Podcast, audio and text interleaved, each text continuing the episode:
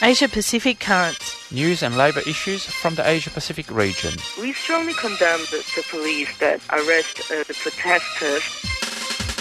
Saturday mornings at 9 o'clock. On Community Radio 3CR. Workers of the world should unite to fight this greedy capitalist. Brought to you by Australia Asia Worker Links.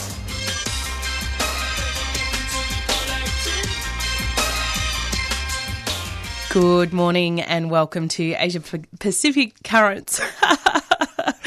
um, obviously focusing too much there, Giselle. Sorry. Uh, this Saturday, the 22nd, 21st of 22nd, 22nd, of October. That's just not a good start to the show this morning, no, Pierre. No, You've thrown me off my game. Uh, Giselle, no, no, no. It's because anyway, I'm I'm Pierre Moreau, and we're both from uh, Australia Asia Worker Links. I think the issue was that the, our program before Solidarity Breakfast did a really good program as usual, but that that music was a bit too late back. It was called Summertime, so I think it just put us. It was just too mellow, you reckon? We that, fell asleep. Th- that's right. Didn't we, we, put us in the fighting spirit that is the tradition right. of solidar- Solidarity Breakfast. Thank that's you. Right. Of course, thank you to the Solidarity Breakfast crew for a very, very great program. Coming up on this morning's program, in the second part of the show, our feature interview is with Arnel from the Labor Party of the Philippines, looking at the situation over there with the well, to put it bluntly, the uh, killing gangs of the Duterte government um, and the impact that's having on workers and workers organising.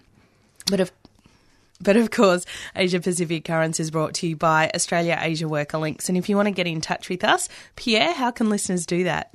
They can always give us a ring on 96637277 if you're in Australia, or you can always go to our website, all the W's, aawl.org.au, or on our Facebook site. And um, Twitter as well, although I don't tweet. So I don't know, someone else must be in, the organisation. No, let me explain this very um, minor detail to you. Everything you put, and it is Pierre that does most of our Facebooking, gets automatically transmitted on Twitter. It's yeah, how I, we've set it up, Pierre. Yes, I know that I don't. I don't receive. I don't have a Twitter account. okay. Should we? Should we go on?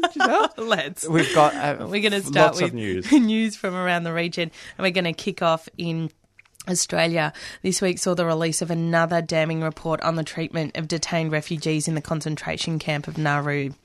The Australian government, as usual, denied all evidence and promised to continue the harsh approach regardless of the cost to the people themselves. Resistance and opposition to these policies continues, whether by refugee activists or the refugees themselves. Health workers have now won the right to speak out. In the first weekend of November, pro refugee rallies will occur in all major cities of Australia. So please check it out and definitely please take to the streets to really apply the pressure to oppose the, this uh, mandatory detention regime for refugees. That's right, and still staying in Australia, where a major conference for health and safety representatives will be held here in Melbourne this coming Tuesday, the 25th of October. Workers all over the world share a common demand for safety in the workplace. Millions of workers die, get injured, or suffer major illnesses every year due to unsafe workplaces. This conference aims to empower workers to be able to better fight for health and safety in the workplaces. So check out the uh, Trades Hall site to um, to see where the conference is if you're a health and safety delegate. In New Zealand, at the start of this month, new leg- legislation came into effect, effectively banning the importation of asbestos into the country. This is for the trade union movement uh, in New Zealand who have campaigned hard to ban this hazardous substance, such a victory for them. Unfortunately, globally, around 2 million tonnes of asbestos are produced annually, causing more than 100,000 deaths per year. As the experience of Australia has shown, even once asbestos is banned, the toxic legacy of its use will continue to kill people for decades into the future. Yes, uh, a continuing campaign all around the world. We now go to the Philippines, where there's a company called Pharemo International, which is a subsidiary of the Korean multinational Hansol, and it's located in the biggest export processing zone in the Philippines, which is right near um, Manila. Now, the workers at, of Pharemo, and there's um, close to a thousand of them, formed a union recently and concluded a collective bargaining agreement. Now, the um, what has happened now, Fremo has said that they will close permanently the factory and will um, will um, will lay off every every worker. Now, in the weeks prior to this announcement, uh, many machines, truckloads of machines, were taken out of the factory, and a um, list of union members were given to other garment factories in the export zone in a blatant blacklisting ploy. Um, and so this is um, this is quite clearly that they're um, trying to break the union there and um, and um, uh, putting the factory in non-unionized zones in other countries. The union has already launched a, um, a week of uh, protest and is picketing outside the factory um, gates. The more protest and uh, a plan and, and a solidarity campaign is um, is planned for in the next few weeks until the date of shutdown in November. There is um, uh, a, a, belief or an attempt to form an international um, working group for Hansol workers around Asia. And in Indonesia, one worker was killed and another one injured in a bulldozing accident at the Freeport McMoran uh, giant Grasberg open pit copper mine in West Papua. Notwithstanding the huge and prolonged strike that workers carried out in 2011, such deaths are not isolated incidents. And that, that massive strike in 2011 actually saw workers murdered on those picket lines. It was an extra, I mean, the mine was so big and workers actually encircled the mine. I think there was about 12,000 striking workers from memory. And I think nine were shot mm, dead. Some, something like yeah. Last month, another a worker was run over and killed by a mining truck on the company's power plant area in Kuala Kencana, a town located near the Grasberg mine. In 2013, there were major accidents where 20 workers were killed when a tunnel collapsed. I think this just highlights um, some of the stories that we've brought to you today in relation to uh, occupational health and safety actually being an organising tool for workers that puts into stark relief that the interests of the bosses against the interests of the workers. And these accidents at um, Freeport are, are, no accident. They're, they're explicitly because the company is interested in making a profit over the lives of workers. That's right. And of course, there's the Health and Safety Conference this Tuesday coming up here in Melbourne.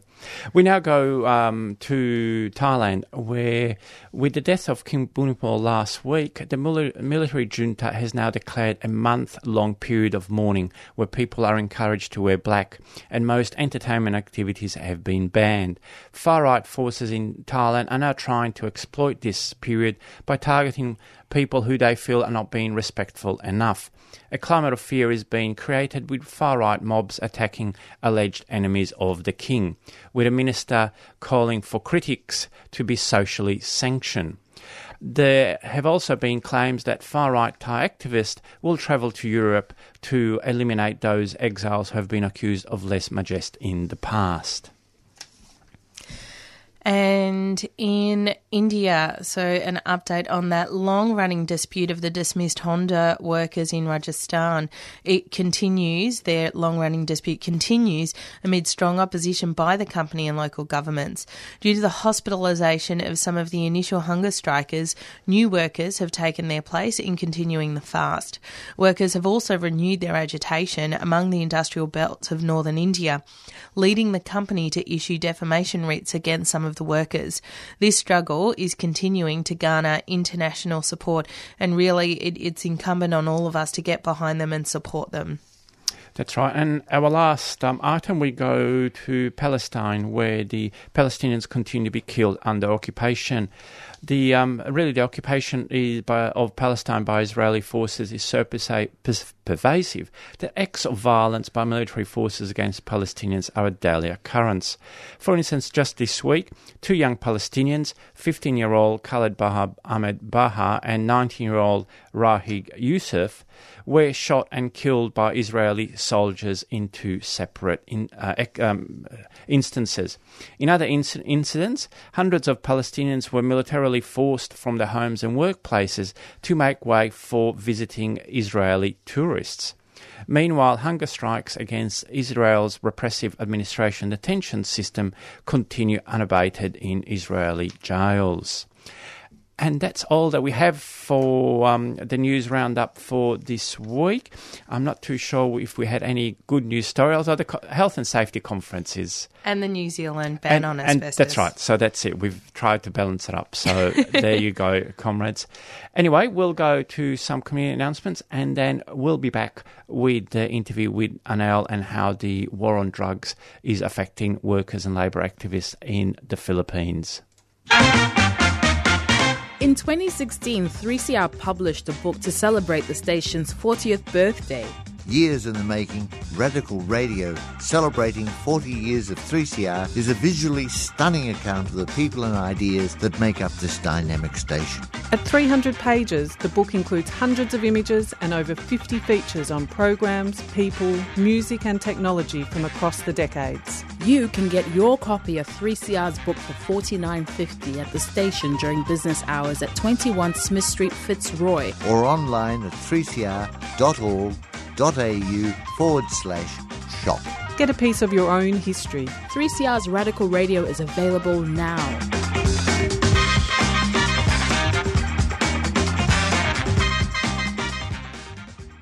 Hello, this is Archie Roach, and you're listening to good music on 855 AM on 3CR. That's right. And uh, as Archie has said, you're listening to 3CR Radio, your favourite community radio station, 40 years this year. And um, of course, you're listening to Asia Pacific Currents. It's just on 12 minutes past 9 o'clock here on this sunny Saturday morning here in Melbourne. As uh, announced at the start of the uh, program, um, we, um, we caught up with Anel, who's a spokesperson from the Labour Party of the Philippines, um, just yesterday and to get a a, um, um, a bit of a, a follow up to what's happening in the Philippines about the continuing uh, war on drugs that uh, President Duterte has unleashed, which has already killed uh, close to 4,000 people, and its impact that it's having on um, working class communities all around the Philippines. President Duterte has now been in power for over just over three months, and he has also unleashed a quite a brutal war on drugs that has killed many thousands of people. What what is the social political atmosphere like in the Philippine, Philippines due to this war on drugs? Well, unfortunately, if we go by the surveys, the majority of the people uh, support the war on drugs that, as you have mentioned, has claimed thousands of lives uh, if I'm not mistaken, it's around 4,000 people who have been killed by now, either uh, owned by the police in supposed uh, encounters, or the bigger number have been killed in vigilante style killings. Although that support is sort of conditional, that same survey says that the people would like uh, suspects, the uh, people involved in drugs to be apprehended alive, not killed. Although what seems to be uh, happening now is that people are still buying the line by the police that people are killed because they have fought back. And those other uh, thousands of others killed are done by uh, syndicates trying to like cleanse themselves, so killing, killing their own, okay, to uh, evade the police. Most of these people that have been killed, and we're talking over 30 a day, are mostly in working class communities, urban poor areas of the Philippines. What's the situation for people now living in those communities? Long as the killings are uh, framed or even marketed okay, in a way that it's people are involved in drugs. There's a certain level that people will support them. But because of more and more people are getting killed on a certain level people fear is one element. And then there's a sense and in my sense that opposition is slowly although very slowly building up in opposition to the bloody war on drugs. Obviously, when we talk about the killings, there's also many tens of thousands of people who are now in jail as well, and who knows when they will ever be brought to justice. In terms of the situation for labour organisers in these three months, there have been a number of labour organisers and um, farm worker organisers who have been killed by death squads. Yes, in just bloody month of September, seven farmers and labor activists or leaders were killed. Among them is a mm, leader of PM, Partido Manggagawa, and a, a labor activist in the southern city of Cebu. And then there was also a one case, also in September, of a union vice president who was abducted at gunpoint by the police. Of course, the police later said that union leader was arrested in a so-called buy-bust operation. That was days before he was he was abducted. Three days before the scheduled union election Unfortunately, the Philippines has got a very sad history in terms of, of death squads, and, and for many years has been one of the places in the world where labour activists have had one of the worst rates of being killed. So, what effect have these death squads are being reformed having on labour organisers in the Philippines? For now, the killings of farmers and workers involved in struggles and organizing. From my point of view is is that uh, it's it's not a direct war against labor but because of the culture of impunity just because the fact that it's so easy to kill now and then blame it on the war of drugs that farmers and workers involved in local mass struggles in labor or land disputes. So much easier for them to be killed by the the enemies where they're involved in land or labor disputes. So if you if you check uh, if we check on the circumstances of those killed in the in the month of September they've all been involved in land or labor disputes. So even though there it's not a like a direct war against the left or a war against labor, which is kind of like different during the time of uh, Gloria Arroyo. Now it's like a spillover from the war of drugs that farmers and worker activists are getting victimized. Given that um, many of these killings are happening in urban poor and working class communities, and there have been some uh, deaths of labour activists. What opposition, what organising is happening in the labour movement in the Philippines to try and stop these killings? Uh, we're trying to build a movement around that. It, it wasn't easy simply because there's a real support for uh, the war on drugs. Not exactly for the killings, but for the war on drugs. Okay, there's support for that. And that includes among urban poor and even the working class. But at least for the labor movement, since September, when there was a spate of killings and even of the abduction, who, who, who by chance happened to be a union leader affiliated to a more conservative labor center, but the biggest labor center in the Philippines. So a large section of the labor movement uh, stood up and in opposition to the killings of uh, labor and farmer activists. And then coalition with human rights advocates, the progressive wing of the church, and then other advocacy groups were building a coalition that's directly opposes the brutal war on drugs and is calling for a stop to the killings. There have been various rallies and events since July and then moving on to September around the issue of killings.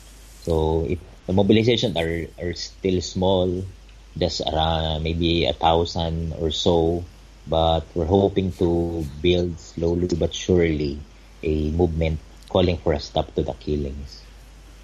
That sounds uh, really promising. And uh, as a final question, how do you see the next few months going? Because we've certainly seen in countries like Mexico where there was a war of drug declared, the, the level of killings, the level of trauma, of brutalization, of corruption, and the formation of new death squads in the end starts to have its own momentum and it even gets out of control. Do you think there is a possibility or a danger that uh, if this continues, it will actually start to spiral out of anyone's control?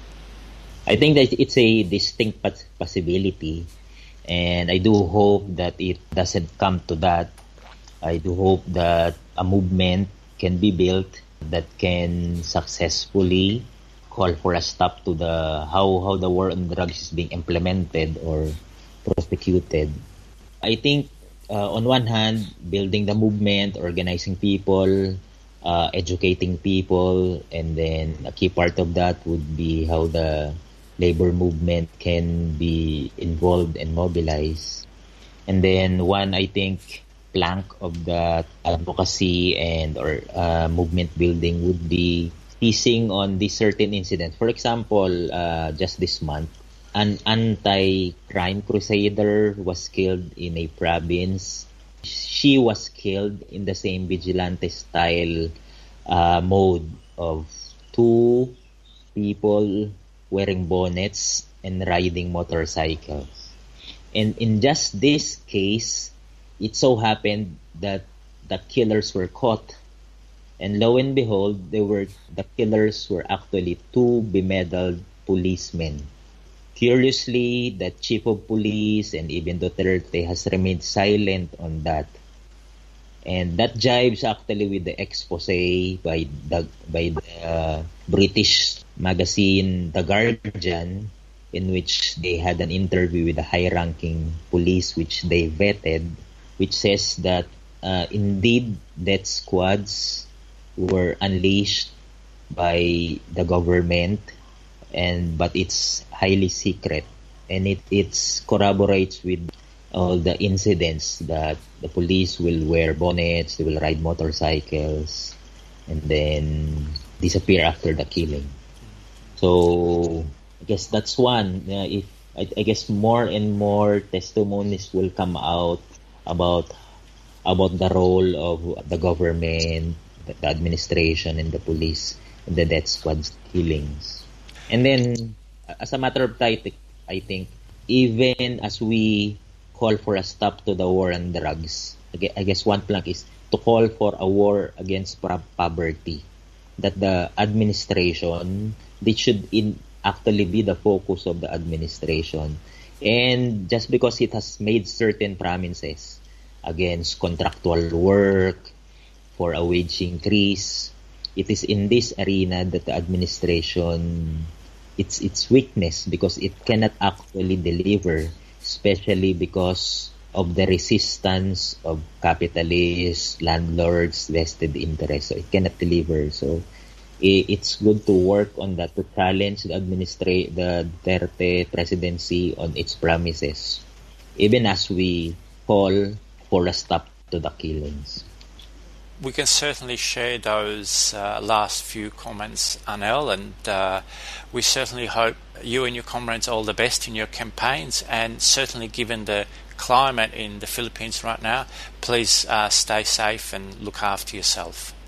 Well, we will actually had meetings on how to ano, to make like security measures now, especially though in those comrades involved in ano, local struggles, local disputes. For now, that seems to be the biggest area of threat.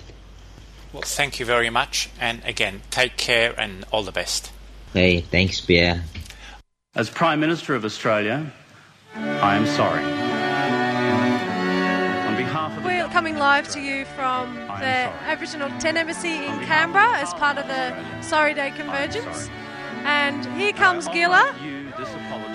How you going, Gilla? How's it going, Gab? How's it going, uh, all you listeners down Melbourne? And you're missing a great time up here and uh, a great day. Now you fail to imagine what if it happened to you. Subscribe to your award winning independent community radio station, bringing you coverage of community issues and events. We need your support. Call 9419 8377 and subscribe today. We can't face the future now until we face the sorrow. I feel hopeful, I feel grateful, I feel sorry. As an Aboriginal person, let, let me shake your hand. Thanks very much for being here today. Thank you very much. No worries.